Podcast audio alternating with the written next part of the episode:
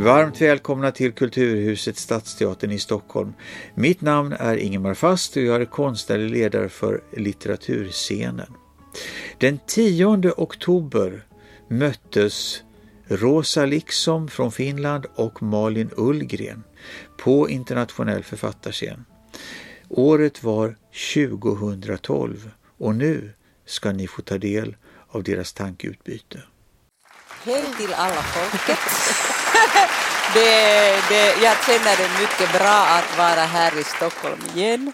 Jag tycker mycket om Sverige och svenska folket. Vad fint, tack. Ja, men jag ljuger inte, det är sant. Det var ju roligt och för mig oväntat på ett sätt eh, eftersom jag tänker att eh, det svenska är så långt från det ryska på något sätt. Att om man har en dragning åt det ryska, då är man inte så intresserad av det svenska. Nej, men eh, jag, jag, tror det att, att balansen är mycket viktig i livet, så öst och väst. Mm. Och balansen mellan de, de här två. Så Sverige och Ryssland går mycket bra tillsammans, liksom hobby. Um, ja, nu har vi inte boken här, men nu höll ju... Ja.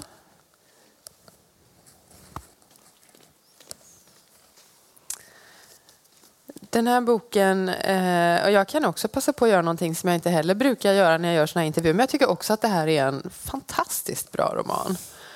Ehm, och då är detta 20 år sedan en av dina romaner översattes till svenska? Eh, det var inte roman, eh, det var korta berättelser. Mm. Vad kommer det sig att det har tagit två decennier, tror du? Eh, no, eh, jag är inte rätta personen att svara på det, men jag tror att eh, det har varit så, sådan period eh, här i Sverige under eh, sista 50 år att eh, svenska föreläggare har inte varit så mycket intresserade av finska eh, litteraturen som, var, eh, som de var under 70-talet och 80-talet. Så det blicken kanske gick till eh, Latinamerika eller några andra länder. Men nu är det nutid och nu jag kan märka att eh, det är många finska eh, författare som blir översatt till svenska. Så kanske intressen har, eh, har stigit upp. Mm. Men du tror det har mer att göra med, med oss på andra sidan Östersjön så att säga än vad det har med den liksom, finska litteraturkonjunkturen? No, jo, jag vet, jag, vet, eh, eh, jag vet inte om det, men jag tror att det är bara sådana vågor som gom, eh, kommer och går inom eh, marknadsekonomin. Mm. Det är bara det. Ja. Vad betyder det för dig eh, att dina böcker blir översatta? No, eh, jag har varit lycklig på det sättet att mina böcker har eh, översatts hela tiden. Eh, och de har eh, publicerats i 15-20 länder. Så det har varit situationen hela tiden sådan. Och det är mycket fint på det, på det sättet att jag har bott i många länder och jag har vänner i må, många länder till exempel det är fantastiskt att ge egen bok till franska vänner. Mm. Det är det bästa. Det kan jag verkligen förstå. Det, det, är det bästa som jag har fått uh, av översättningar. Mm. Men då måste ju du vara med om, när du åker runt med en bok, så att säga, som du gör nu. Eh, är, är det så att att, att det finns olika läsningar i olika länder. Alltså fäster sig läsarna i olika länder för olika saker i till exempel en, en bok som Kupé nummer 6? Eh, ja, det finns och det är också det som är märkligt är det att man läser böcker i olika kulturer på olika sätt.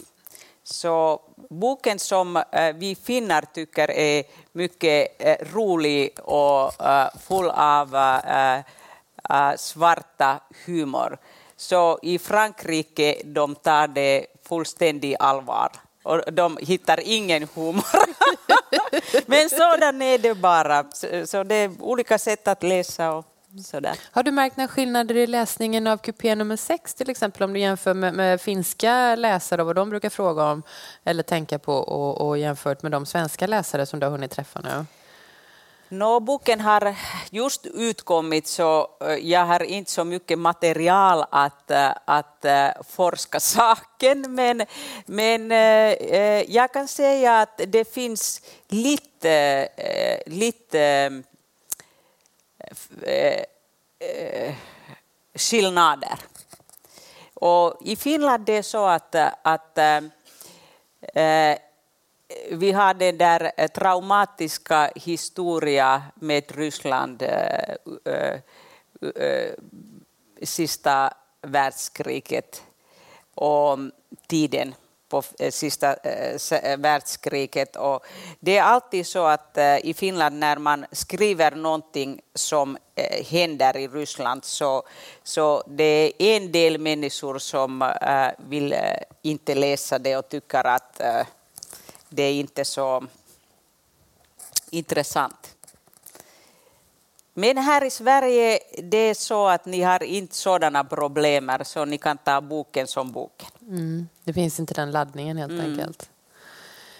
Um, till, till själva romanen då så, så skildrar ju den en, en resa med, med Transsibiriska järnvägen eh, som Ingvar nämnde. Och det är då en, en, ung finsk tjej, hon är bara 21 ungefär tror jag va?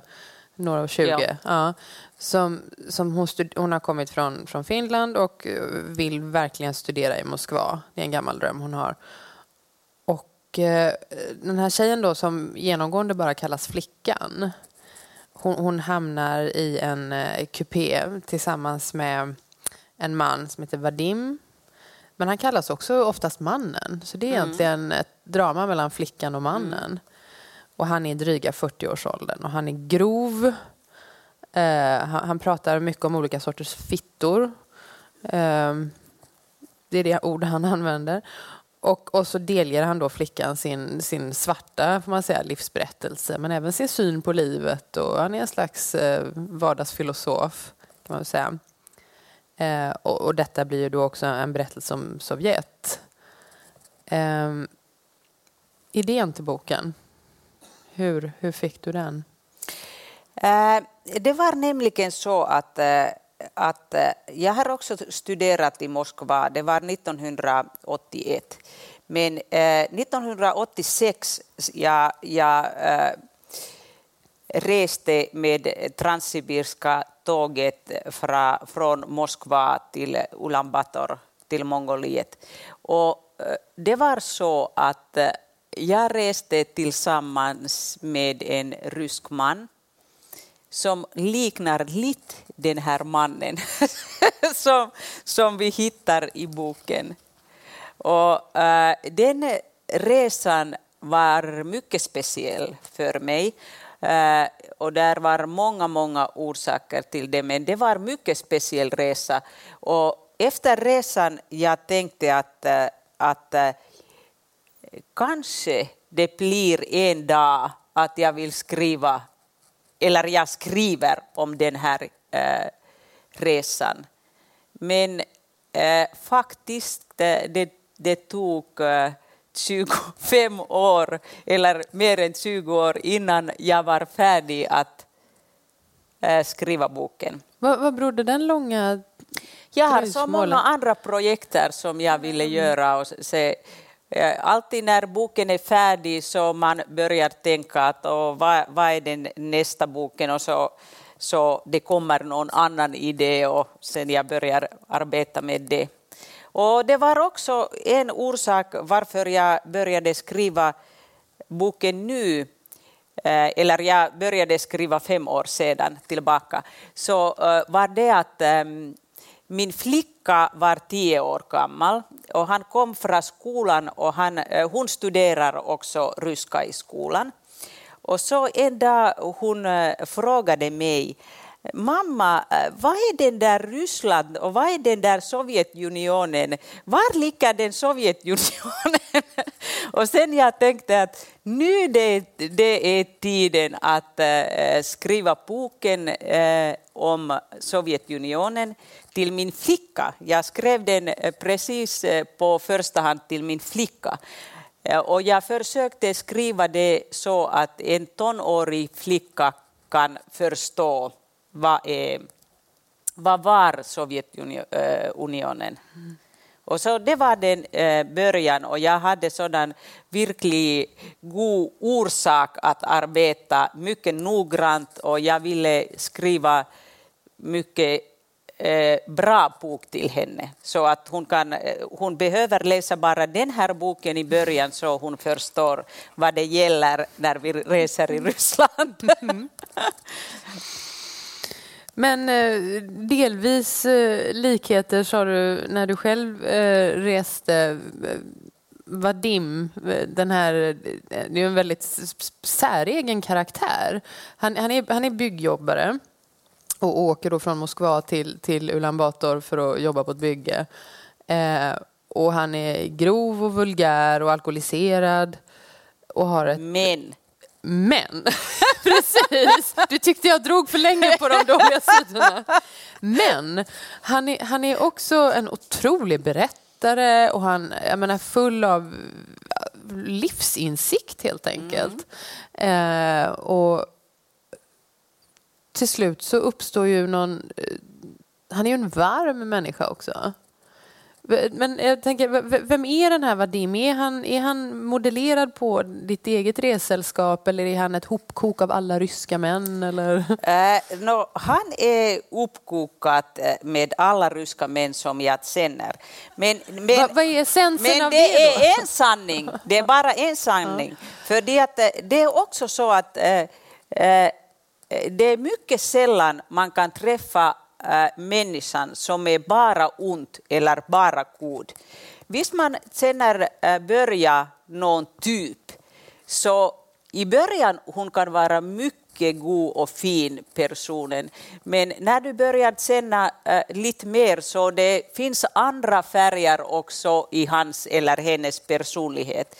Så det är också jag byggde den Vadim-personen så att det är liksom levande människa. Människa med alla möjliga känslor. Han är mycket elak men, men, och hemsk, men han är också mycket varmhjärtad och, och också eh, hjärtaklok person. Så, som vi alla är. Mm. Vi alla har dessa, äh, äh, äh, alla färger sit, sitter i varje personen och det är bara en del som kommer, kommer ut. Men jag ville skriva Vadim på den måde för det att rys, många, eller ryssarna är mer känslomässiga än, än vi är. Och de är också mer färgfulla personer, stora figurer än vi är. Och på grund av det där är sådana faktabasis till den här typen. Mm. Vad är det för, de här, det är det här känslosamma och det, det här stora liksom? För det är ju nästan som, hon får ju nästan inte plats egentligen i den här kupén. Mm. Ofta beskrivs det ju hur hon liksom kurar ja. och, och, sitter på, på, sin, på sitt äh, säte, eller vad heter det, på sin, äh, det här som man ligger mm. på, britsen. Medan han tar över hela rummet mm. och han tränar och han liksom beskriver ja, olika sexuella erfarenheter och han dricker och äter. och liksom hon sitter där och... Men det är också det är mycket ofta så äh, att eh, vi västerlänningar, speciella eh, skandinaviska människor, vi är mycket tillbakadragande och mycket stängda typer och också mycket coola typer. Och, och, vi vill inte visa våra känslor. Eh, vi är välutbildade och vi är väluppfostrade och vad som helst. Allt är väl och lite lagom på samma tid. Men, men ryska folket är inte sådana. De är liksom folket som eh, de liknar mer sådana svenska och finska folket eh, eh förra kriget eller 1800-talet när eh, människorna var mycket, mycket eh, konkreta, mycket raka. Mm, som snackade mycket direkt om saker som har inte den där äh, äh, hypokrisismen. Mm, äh, inte... Hypo, ja, just det. Hypocrisy. Äh, hyckleri. Hyggleri. Mm. Ja, som hade in, inte så mycket hyggleri som vi har nu här till exempel. Så människor bara kommer och säger vad de tänker och tar plats och så där. Så på grund av det jag, jag äh, verkligen äh, uppskattar ryska folket äh, för att de är så, också så varma och också så brutala i många avseenden. Men, men, om vi då utgår från att det är så här att det finns de här nationalkaraktärerna eller man ska ja, säga det finns. Det finns det, det ja. ja. Hur har den här ryska uppstått då? Kan du ge oss en full beskrivning av hur den ryska ja, jag, jag har tänkt mycket, mycket om det att vad är vad är orsaken till det att vi är så olika än äh, ryssar? Och det är inte bara ryssar, det är sådana folket i Asien äh, också. Mm. Och jag tror att det har, äh, en orsak till det är religionen. Mm. Så den lutherianska religionen som vi håller på, så den är så funktionell och det är så enkelt enkel och det är så äh, äh, puritan. Mm. Men ortodox äh, religionen som har alltid varit en stor del av ryska folkets vardag, också under Sovjettiden, så den är så färgfulla och den är mer fri på no, mo, något sätt än, än äh, äh lutherianer är. Och, och den, jag tror att den ortodoxa kyrkan och den, den äh, liv, livs ähm, äh, attityd äh, har stor påverkan till ryska kulturen, att den är som det är. Mm vi måste arbeta mycket här och vi är sådana människor som, som kräver efter arbete att vi är hela tiden så, så, eh, så, så, eh, så mm. Effektiva. Effektiva, vi är mm. så effektiva men i Ryssland de bryr inte sig om att vara effektiva. De tycker äta och dricka dansa, höra på musiken och också det att de har aldrig bråttom. Nej. Vi har hela tiden mycket bråttom, men de har aldrig.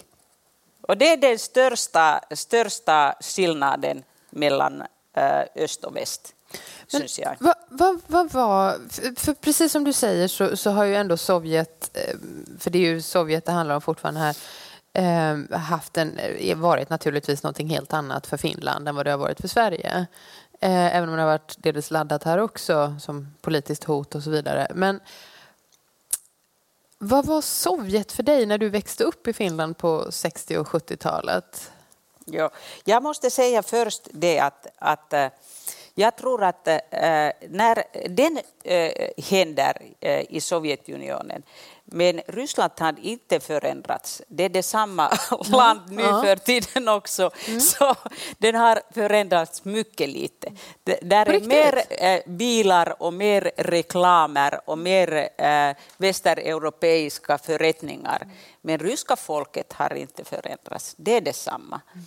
Och, och så den eh, frågan om, eh, om Finland under eh, Sovjetunionens tid så jag hade inga problem att leva i Finland. Så, så eh, det har inte förändrats syns jag. Så vi har den äh, nu för tiden också 1300 kilometer gemensam gränsen med mm. Ryssland så situationen är detsamma, mm. tycker jag. Mm. Men, men hur, så, hur såg du på... du, du, valde ju att åka och, och studera i, i Ryssland mm. när du var i 20-årsåldern. Eh, om vi frågar så istället, vad, vad drog dig dit? Varför, varför, skulle man vilja åka till Sovjet 81, höll jag på att säga, ur mitt perspektiv nu mm. då, så exotiskt eh, no, jag, jag ville resa till, till Sovjetunionen för att jag var mycket kritisk eh, mot konsumtionen. Och det var, eh, för mig det var mycket befriande att leva i Moskva för att jag, jag var inte tvungen att köpa någonting. Så det var bra. Det var bara två olika slags tand, tandpasta och två olika slags eh, tand, äh, tvättmedel, äh, tvättmedel en slags ost och det var mycket lätt för mig för att jag hatar att köpa i butiker. Så det var bara att ta det. Så jag kunde tycka om det. Och också det att eh, under eh, 1981 så det var mycket få bilar i, i Moskva och metro fungerar mycket bra. Och mm, också busslinjerna eh, fungerar. Och man fick taxi hela tiden för att varje Eh, bil var liksom taxi. Eller såna privata bilar tog också. Eh, det var bara att äh, handen upp och så kom bilen och de tog pengar eller inte. Mm. Det var liksom vanligtvis ingen tog pengar. Du bara eh, vet du reste. Nu är det inte så mer i Ryssland. Nu man måste betala allt och det är mycket dyrt där för utlänningar. Men eh, under den tiden det var, man behövde in, inga pengar, man kan säga så. Allt, eh, eller, man, eller jag behövde mycket lite pengar. Och, och så, fok, min fokus under den där tiden var på kun, i konsten och sen om fester och studentliv och det var eh, det. Var det. Så jag, jag, jag tyckte mycket om det. Så jag saknade inte till eh, Västeuropa. Nej. Men jag var tvungen att äh, gå tillbaka till Finland för att den tiden man kunde inte stanna Nej. där, bara stanna där. Men det är ju också intressant. Du hade helt enkelt, det, det är klart att det var ju skillnad då på att vara finsk tillfällig utländsk student och, och att ja. bo där hela tiden. Men, men det blir ändå en, en, en, annan bild av att du hade roligt i Moskva 1981 helt enkelt. Ja. För det är ju kanske en, en kunskap om Moskva som har försvunnit, mm. att man självklart har haft kul också. Ja, men, eh, ja, jag hade mycket bra, men eh, själv, själv, själv sagt jag visste att det är inte hela bilden av Nej. Ryssland.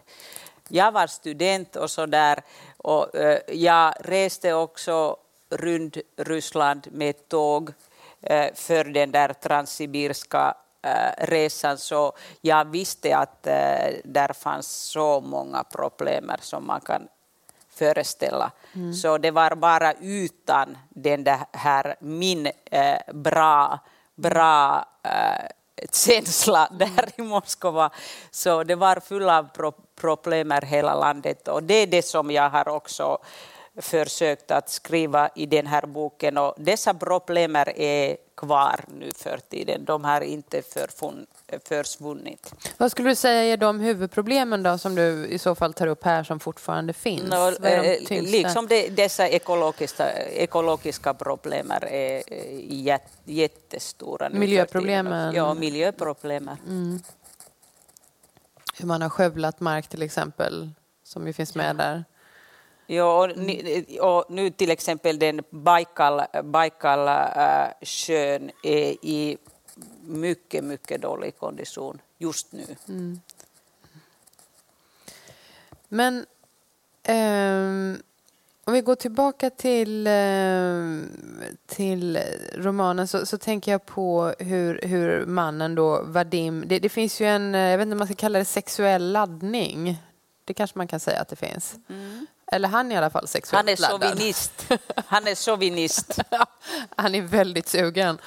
Eh, generellt är han ju det. Han pratar ju om alla kvinnor, erfarenheter han har och vilka som är bra på vad och fyller vilka funktioner och sådär. det är ju inte så egentligen att han beskriver den här flickan, den här finska unga tjejen som det mest attraktiva han har träffat egentligen. Men hon sitter ju ändå där på, mm. på sin brits liksom, så då kan han ju lika gärna så.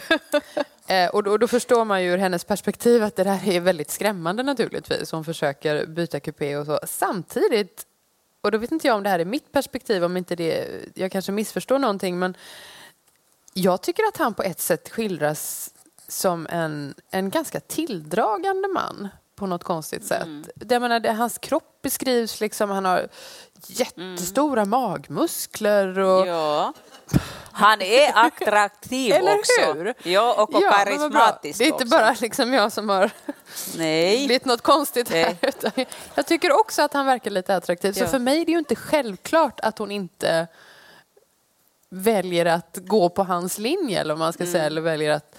Men är, är det så du har liksom velat skriva honom som frånstötande och tilldragande på en gång? Ja, no, visst, visst vi snackar lite om den där mannen mer så jag tror att den mannen äh, försöker hela tiden bryta sig in i flickans känslor. Mm. Och det är det varför han är så hemsk och varför han är så hjärtlig och allt det här. Mm. För det, den flickan är så stängt och, och äh, hon försöker hela tiden, äh, hon äh, använder olika metoder hur gå in i flicka, men det kan hon inte. Han inte, han kan det kan, kan han inte.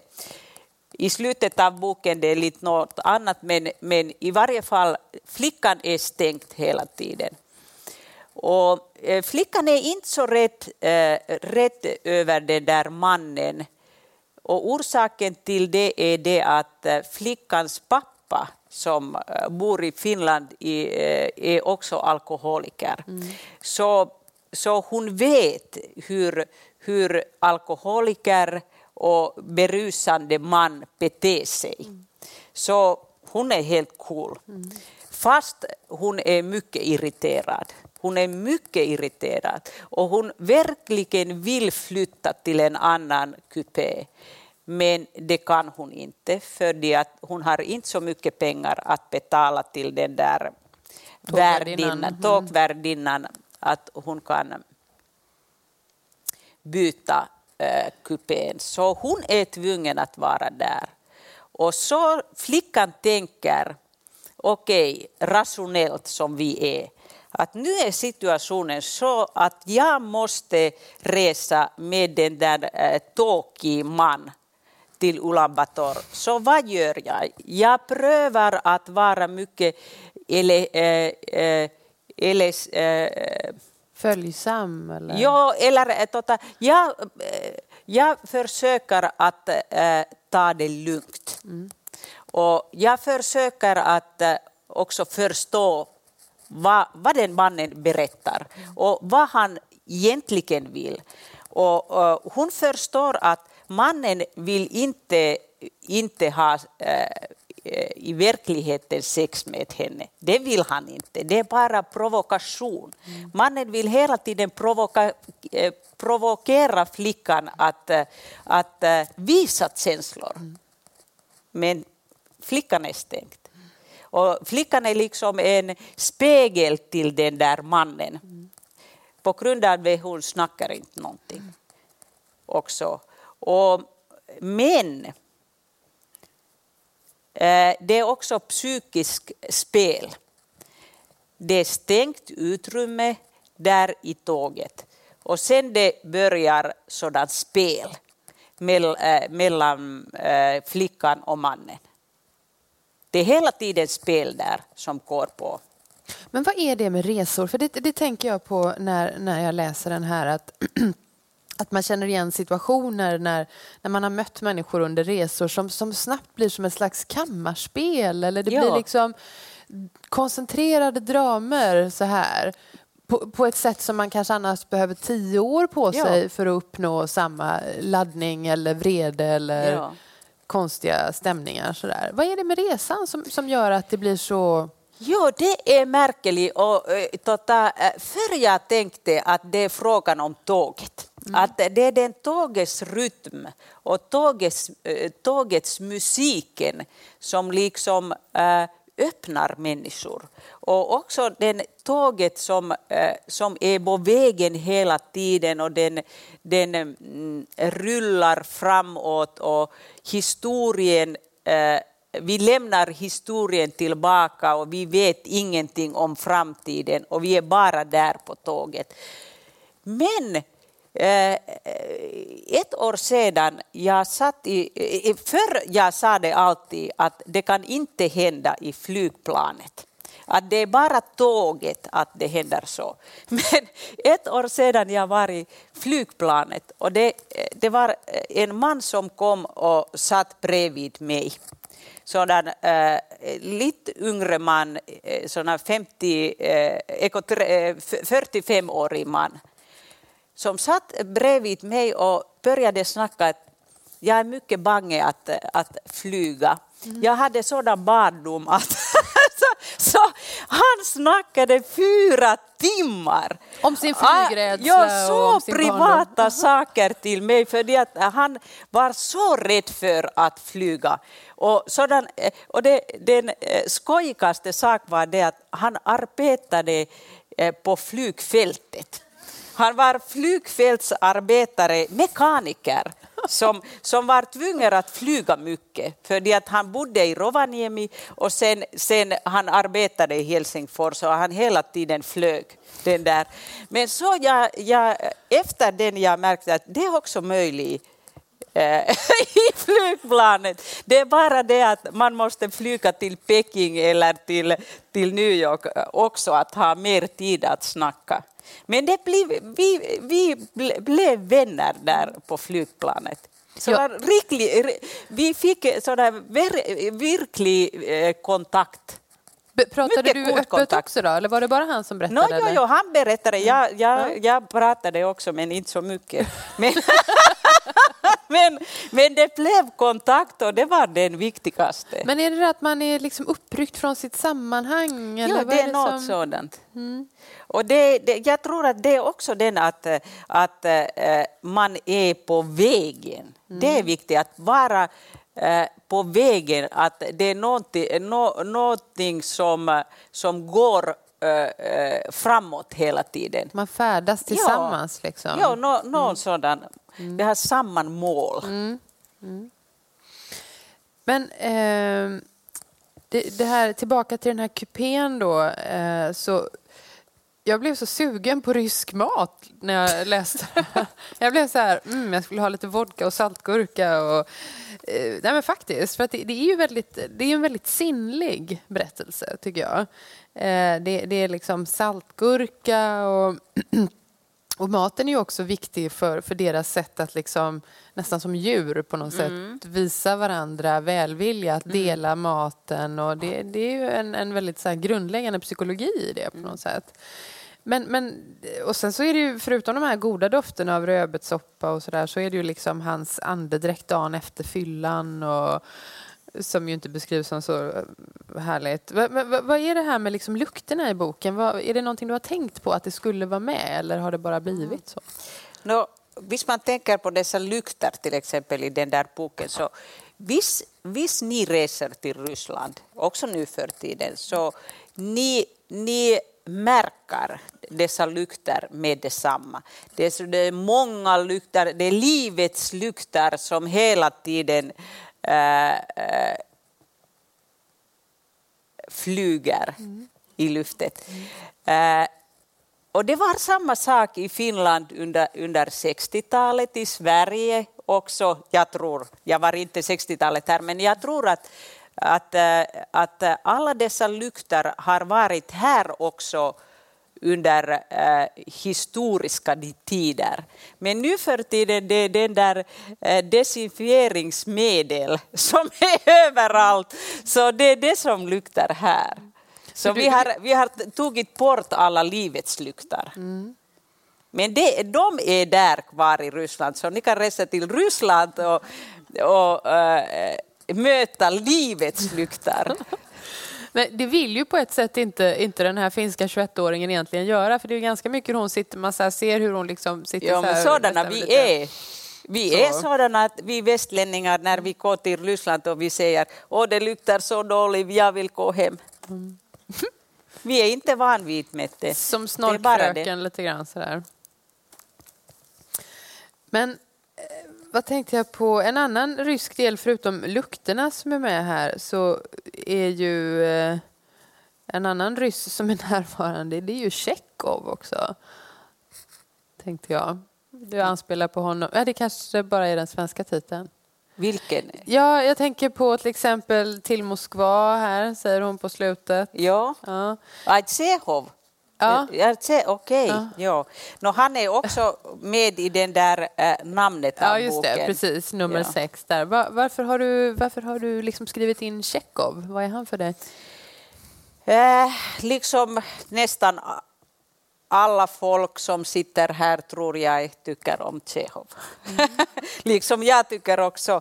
Och, och, eh, hans bok som heter eh, eh, Palata nummer 6. Just det. Eh, vad är det på svenska? är det avdelning nummer sex? Ah, avdelningen nummer sex. Så det är en av de bästa boken av Tsehov som, har jag, eh, som jag har läst. Och det handlar livet i eh, sinnessjukhus i en liten landsby i Ryssland. Och så eh, när jag tänkte eh, namnet till min bok så jag tänkte att det är också någon slags sinnessjukhus, den där kupén som de är. Och så, så jag fick den idé att jag använder äh, Tsehovs äh, boksnamnet på en lite annan äh, sätt här. Men det är liksom äh, äh, ähm, kunnianosoitus, vad är det? Ära, bevisande.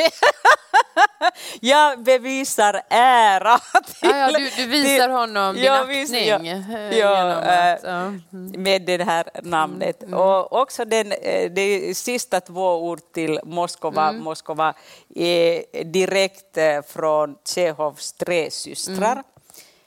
Mm. Först det var tre gånger Moskva, Moskva och Moskva i den här boken. Men sen jag kollade Tjehovas, Tjehovs pjäsen Tre systrar och där är bara två gånger. Så, Mm. så det. jag tog en, en Moskva väck. Men har du haft någon av de stora ryssarna, så att säga, Platonov är med här Ja. eh, också? eh, för Det finns en, eh, en dedikation kan man väl säga, eller en tack, tacklista här i slutet av boken där det är verklig, eller levande människor Ja. som jag kan tänka mig att du känner och sen är det vissa som jag inte tror att du känner. Mm. Eh, Platonov, eh, ja, Jerofejev. Ja, som lever och ja, sådär. precis. Eh, vad- har den ryska litteraturen betytt någonting för ditt eget författarskap? Eh, ja, det tror jag. eh, men det är, eh, eller jag, jag, jag vill säga att eh, ryska litteraturen, liksom Ryssland och ryska kulturen och Rysslands politik, det är min hobby.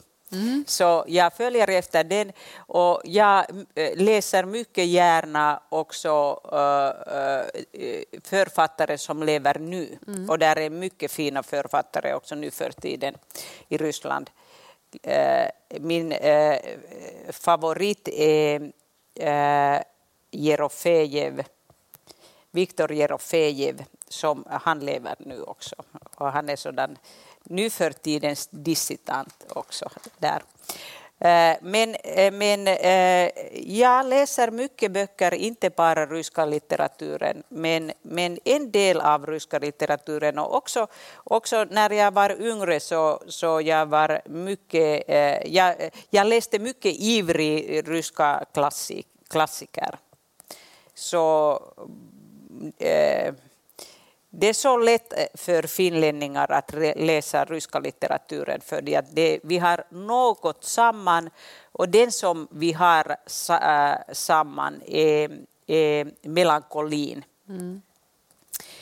I Finland den där melankolin, äh, många, många fall går till depri, depressionen. Men äh, i Ryssland det går inte till depressionen, det går till fest. Melankolin med alltså? fest, men i Finland det kan vara melankolin och lite sådana... Men hur går det till när liksom melankolin plötsligt ja. blir eufori? Ja, eller alltså. äh, melankolin tillsammans med, äh, med äh, festliga kultur. Sprit skulle jag säga. Men, no, ekofest, det, det, det gäller inte sprit. Inte fest, sprit. Ja, fest. Människorna dansar och har samma tid, det där melankolin. Mm. Och den melankolin är, är i Eh, eh, finlänningars hjärta och också i ryska folkets hjärta, melankolin. Mm. No, svenskarna är inte så melankolistiska. Lite. Ja. lite kan. Det är lite skillnad mellan, äh, mellan Finland och Sverige. Inte så stor, men lite. Men eh, som jag sa innan så jag tyckte väldigt mycket om den här romanen och det, och det som den, den följer ju precis resan faktiskt. Alltså vi börjar på perrongen i Moskva och slutar i Ulan Bator. Mm. När, när hon med flygbiljetten på, på nattduksbordet att nu, nu är hennes resa över. Men, men då när vi lämnar de här mannen och flickan så, så finns det ju ett, ett, drama för, för det är ju, den är ju väldigt skickligt tekniskt uppbyggd tycker jag också med hur, hur liksom antydningarna om hennes liv han berättar ju sitt liv från avelsen i princip, eller från konceptionen mm. fram till nu. Och hennes kommer mer glimtvis, mm. lite grann. Så där. Och då förstår vi att hon har ett otroligt triangeldrama som pågår i hennes liv i Moskva. Mm. Med mamman och pojkvännen. Och jag ska inte säga för mycket för er som inte har läst. Men då kände jag ju så här den hade ju bara kunnat fortsätta, alltså var liksom dubbelt så tjock. Men du, du valde att stoppa där när resan är slut. Hade du valt den formen från början eller? Eh, no, min, eh, min, eh, mitt stil att eh, arbeta som författare är mycket intuitivt. Mm. Så jag hade ingen plan var den går när jag började skriva. Så jag började skriva och jag skrev den grundläggande historien om en eh, fyra dagar. Och det var eh, 50 sidor. Och, och, det var från början till slutet 50 sidor. Och sen jag började eh, fylla sidorna och det blev eh, två, eh, 305 350 sidor mm. blev när jag samlade material och allt så här så det blev mycket tjockt. Mm. Men, men sen när jag började bearbeta så det blev så, så det gick väck, väck, väck. 150 sidor försvann? Ja. 160 sidor försvann? Ja. ja. Och en del av dessa 160 sidor är i mitt hemsida. Jaha. Så man kan gå dit, eh, där finns sådan äh, äh, sektionen som heter mm. Hytti nummer 6 extrat. Mm. Och där är dessa berättelser som jag har tagit väck från boken. Mm. På finska bara? Ja, men det kommer också på svenska. Ah, Man kan, och där är också äh, flickans målningar. För ja. att eh, när eh, de reser, eh, flickan ritar mm. hela tiden. Mm. Och hennes ritningar ni kan se på mina hemsidor.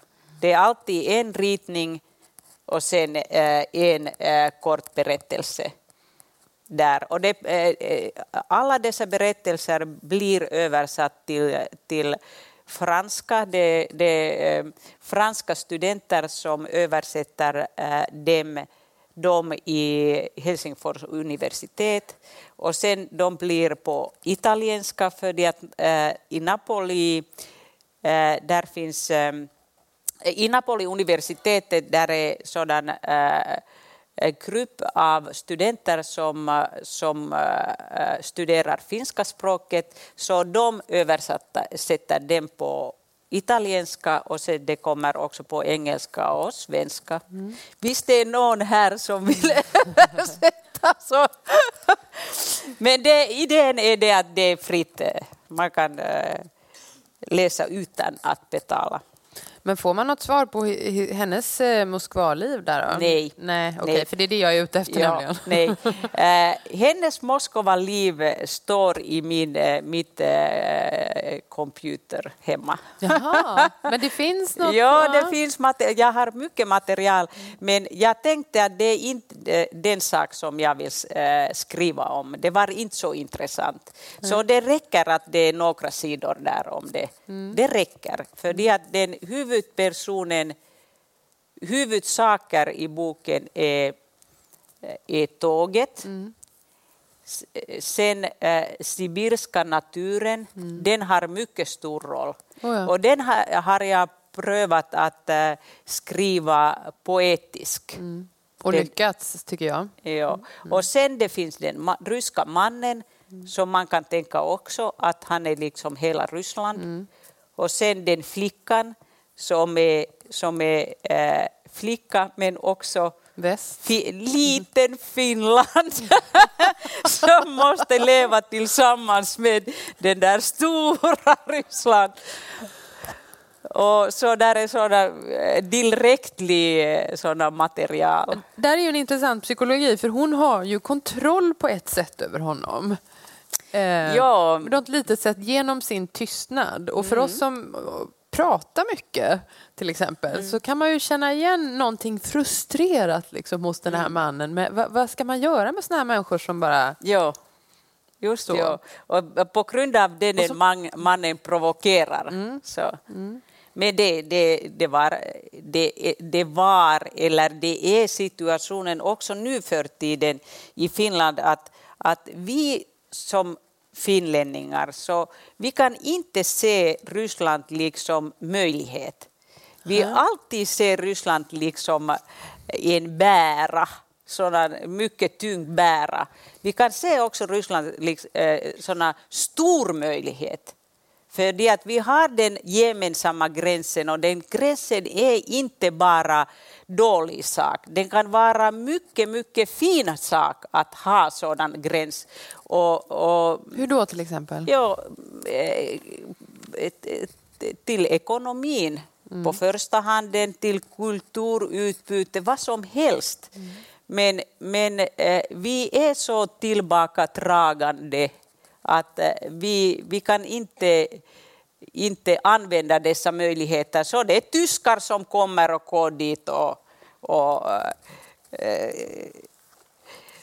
bygger upp alla förrättningar till exempel. Har, har, det med den finska folksjälen att göra menar du då? Att, att ni är för blyga för att närma er Ryssland? Ja, vi är blyga. Vi är också blyga, men det är också det att vi vill inte på grund av äh, andra världskriget. Vi vill inte det. För det att vi, vi, vi är så sur över den, den kriget som vi, vi äh, var med och det var också vår vilja att vara med i äh, det där kriget för det att vi tänkte att tyskarna vill vinna. Det var det. Mm. Men så det var den tragiska situationen att Tyskland inte vann. Nej. Och vi var på äh, äh, för Gerts sida. Vad är det? Förlorarnas sida? Fel sida. Fel sida vi ja. valde fel sida. Så, mm. så vi är så sur över det också nu för tiden. Men jag, jag hoppas att det kommer sådana nu någon dag det kommer nu generationen som vill titta Ryssland med öppna ögonen. Mm. Men det är inte nu. Det, man, eh, så man säger i Bibeln att man behöver sju generationer Jaha, för att... Att sådan surness kan, kan ja, För att bli av med gammal fiendskap alltså? ja. Sju generationer, ja. Men, men då, jag tänker också att mycket att det Ryssland du pratar om och som du verkar liksom tycka oerhört mycket om. Det, det går på något sätt vid sidan av den politiska situationen. Dagens ryska politiska situation är ju djupt problematisk, mm. måste man ju säga. Det har alltid varit mycket problematiskt, det är inte bara nu. Nej, nej. Det är situationer som har fortsatt eh, under tsartiden också. Mm. Det har aldrig varit något annat. Det har alltid varit mycket komplicerat och vi kan inte här i äh, Västeuropa, vi kan inte förstå den tankegången som äh, ryssarna har eller ryssa, ryska politiker här har. De tänker helt olika sätt än vi tänker. Men det är alltid folket. Mm. Folket är folket och politiken är politiken. Och människorna, hvis man tänker på Nordkorea, så jag är helt säker att i Nordkorea där är människor som lever vanligt liv i dessa förhållanden som mm. de har. Så de har kärlek, barn och allt vad eh, livet innehåller. Fast det politiska systemet är hemskt. Mm. Och det är också i Ryssland detsamma. Fast det är Stalin eller Putin eller Jeltsin, vad som helst, så den vanliga, folk, eh, vanliga folket fortsätter livet. Mm. Och de lever på deras måde, eller sättet. Mm. sättet. Och, och det har ingenting eller mycket lite med politiken att göra. Mm. Så. Det, det skildras ju ganska tydligt genom Vadim också. Han har ju på något sätt genomlevt hela resan från 40-talet fram till 80-talet och sett gubbarna komma och gå och sörjt pappa Stalin och Nämlig. sörjt och så vidare. Men nu är det nog så att vi måste börja runda av här och då ska Rosa läsa ett stycke för oss. Men jag tänkte innan du gör det så skulle jag bara vilja säga också för att du har vernissage på en utställning imorgon i Uppsala. Stadsbibliotek. Just det. Ja, och litterär kväll också. Eftersom du är den här mång och multikonstnären då så är det liksom bildkonsten i Uppsala och så är det nu litteraturen i Stockholm? Då? Jo, det, det är fotobilder som är, som är där och sådana burkabilder. Och min gallerist Marjatta Nenander är här. Hon har varit 30 år min gallerist. Och eh, det var hon som eh, hade min första burkautställningen här i eh, Stockholm i Gamla stan. Mm. I, i, på Galleria Cupido. Mm.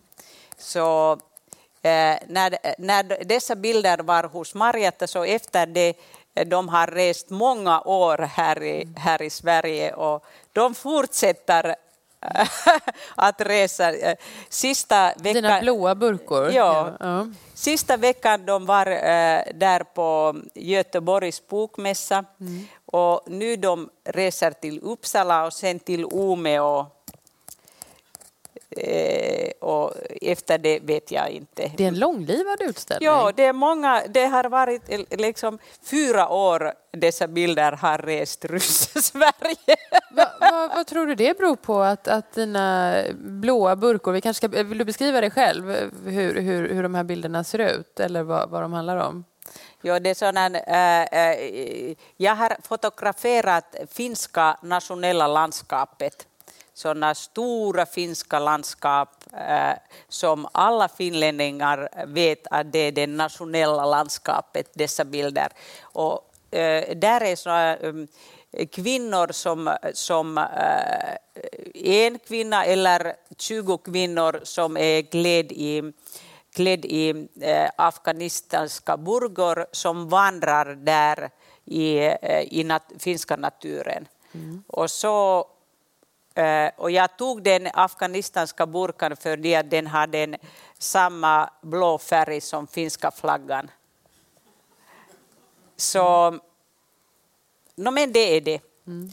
Men eh, kan, visst jag läser på finska så kan du läsa lite på svenska. Ja, så kan vi göra om vi, om vi hinner det. Ja. Ingmar. Ja. Vill ni höra eller inte?